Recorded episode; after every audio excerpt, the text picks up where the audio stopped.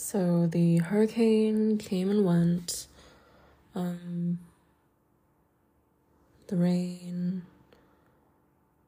blew open one of the windows upstairs and it got on the printer of all things. But I think it's still working fine. And then I was awoken in the middle of the night by the winds. Um, part of our cypress tree seems to have split or it's leaning at a precarious angle. I hope it doesn't actually fall. One of the gardeners will have to come secure it with a wire or something. And then this morning I showed up kind of late to yoga because I didn't know if classes were still canceled or not. But I'm glad I went. And I think because of my lack of continuous sleep, the whole day has been feeling really um, quick. Like, I feel like I'm in the midst of time blindness because what was supposed to be an hour class felt more like, I don't know, 20 minutes? I hear this happens often in people with ADHD. It wouldn't surprise me if that's what I had and I always self medicated. Um, I've been working on the painting that I started several weeks ago.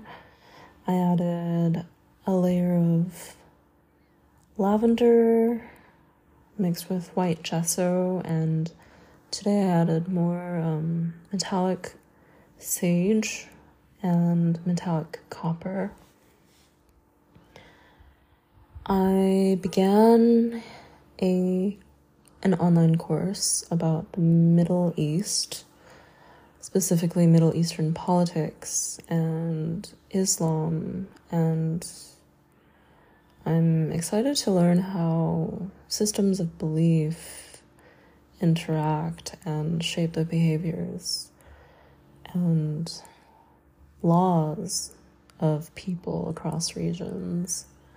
I think what's interesting is the hybridity of people with different belief systems within themselves, how they jut up against one another and the negotiations that happen. Um, my aunt is here again, so she's been taking the kids out for food. My grandfather told me to come over for lunch or early dinner at five, but instead I'm going to take two more yoga classes one is vinyasa at 5:30 and then the other is gentle yin and sound healing, which should be really fun.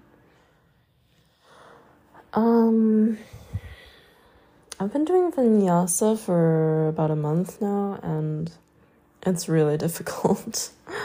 What's always surprising is how in the middle of the movements I'll suddenly start to sweat buckets and it comes out of nowhere. Um, or that's how it feels, but I think it's really interesting how the sequence of movements can garner such a reaction in my body and in a way that's not like brute force exercise, you know, like hopping onto a machine and forcing yourself to go through it like a chore.